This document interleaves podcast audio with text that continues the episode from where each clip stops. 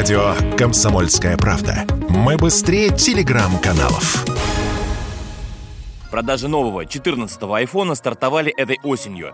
И в этот раз столь ожидаемая любителями гаджетов трубка в России показала рекордно низкие продажи. С сентября по середину ноября было продано 400 тысяч штук, в два с половиной раза меньше, чем год назад, когда вышла предыдущая модель. Эти данные одного из крупнейших дистрибуторов приводит газета «Известия». Возможно, эпоха айфонов, во всяком случае в России, близится к закату, поделился с Радио КП шеф-редактор интернет-портала мобильной телекоммуникации Леонтий Букштейн желающих купить аппаратик за 166 тысяч, видимо, поубавилось. Ну, это экономическая ситуация, это ситуация со всякими рестрикциями против России. Тут все наложилось. Желающих посодействовать американской компании в получении прибыли поубавилось. Да, это и правильно. Никто не знает, чего еще ждать от компании, которая все равно целиком находится под контролем своего правительства. И то, что уже вытворяли со всеми другими каналами взаимодействия, наводит на мысль, что и с айфоном могут могут также поступить, и э, рисковать желающих все меньше. Да даже из списка престижных вещей, какие обычно говорят, да,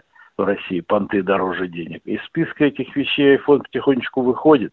А еще айфоны для россиян потеряли функционале, причем не из-за технологических, а политических проблем. Так, Apple Pay отключили еще весной с введением очередных санкций. Многие важные приложения, например, от российских банков из Apple Store удаляют, и гарантию на новый девайс покупатель получает не от производителя, а только от продавца, потому что ввозят айфоны в Россию лишь по параллельному импорту. Кто заменил или готов заменить смартфоны от Apple на российском рынке, Радио КП рассказал Леонтий Букштейн, портал мобильные телекоммуникации замещение, в принципе, уже пришло. Это китайские производители. Кстати, производитель айфонов компания Foxconn чисто китайская, если кто не знает. Китайскими руками делалась слава и деньги для американской компании. Xiaomi нормально замещает и по всем параметрам. Другие все китайские, кого не возьмите. В первой пятерке уже там, но остальные четыре это все-таки Китай.